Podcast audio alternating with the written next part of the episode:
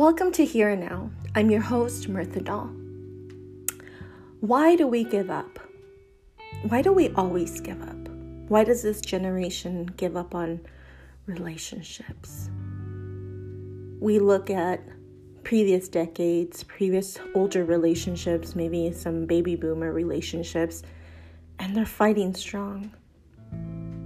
Is it because we as a society as we evolved, just believe if it's not working, toss it and let's start over. I think that we've evolved into a society that find it very easy to say, if this relationship isn't working, I'm done. I'm done with it. And we live that single life. We don't care to put enough effort into it to fix it. I think that's the difference between our society and maybe a society that had some beginnings in maybe the earlier years. But we find it so easy if we hit a roadblock to just say, you know what, I'm done with this relationship. I want a divorce. I don't want to fix this. I'm too good for this. And yes, we are too good to be dealing with BS but I think when we go into a committed relationship, there's a vow to make it work through thick and thin. Till, what are those words? Till death do us part? it doesn't seem that way anymore.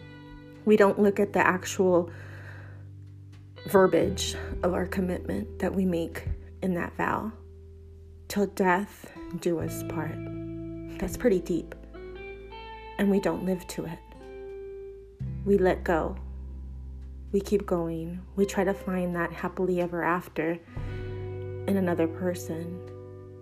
And we just keep jumping from one person to another instead of giving it a full effort to fix the problem.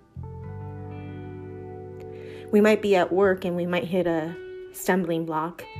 Do we just give up and let that project just, you know, blow up? No, we find a solution for that. But why does that differ from a relationship? When we're faced with a roadblock, why don't we invest in fixing that problem or that issue? Perhaps there's maybe not feeling satisfied in a relationship. So we just decide to maybe perhaps be unfaithful instead of communicating with our significant other and letting them know you know what, I'm feeling some sort of way. I'm not feeling satisfied. What can we do to fix this? Finding or brainstorming to find a solution to that issue. Perhaps it's a monetary problem. Maybe you're not satisfied in the relationship because the monetary issue is so so overwhelming.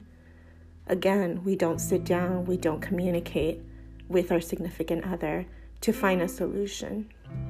Perhaps there's a career change that we can do to make more money. Maybe it's an investment. But we don't sit down and we don't try to find a solution to our issues. We just find it so easy to file a divorce and just let that go. What happened to finding your soulmate? How about if you just let go of your soulmate? because you were too lazy to find a solution to that issue.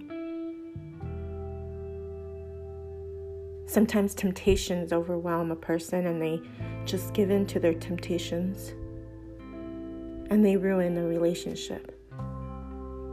Why not face those temptations, fight them, and look at who you actually are committed to and remember what attracted you to that person? Some of us are faced to maybe leave a relationship and find that happily ever after.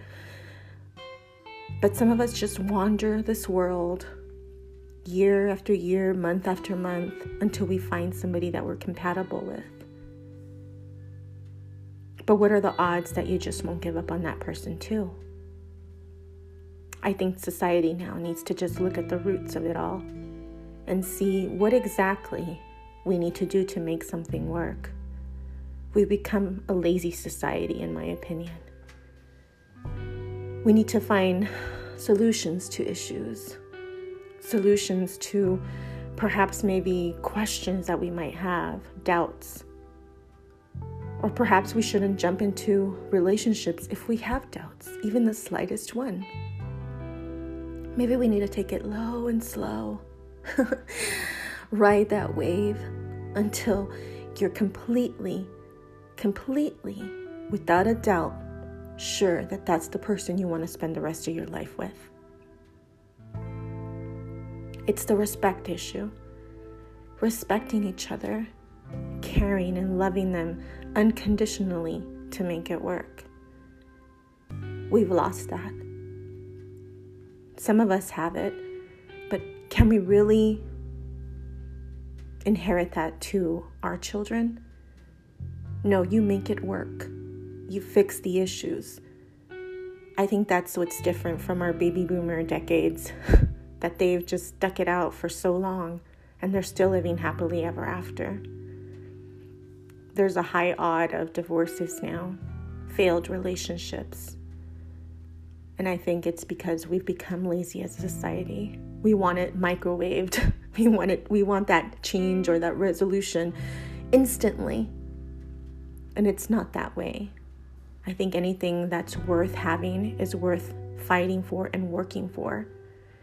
And if it's too easy to, to come, it's really easy to go. What do you think? Do you think that a relationship, if you're unhappy, you should just let it go? I don't. I think if we're faced with problems, let's fix them, let's talk about it.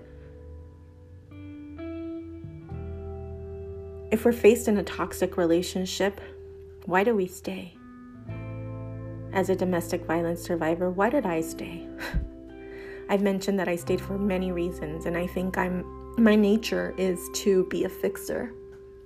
I was hoping to find a solution. I thought it was just a phase that we were going through, that it was going to be fixed. But it takes two to fix something. It just doesn't take one one person with the mindset of fixing something. It takes two. So let's look back. Let's look at our relationships and see what is the real issue. Is it worth leaving or is it worth just tossing away? I think that we need to come back and look back to the original relationship standards and live by that. Live by that somewhat what code. Let's fix it instead of tossing it. Thank you for listening. For to hear now, I am your host, Martha Dahl.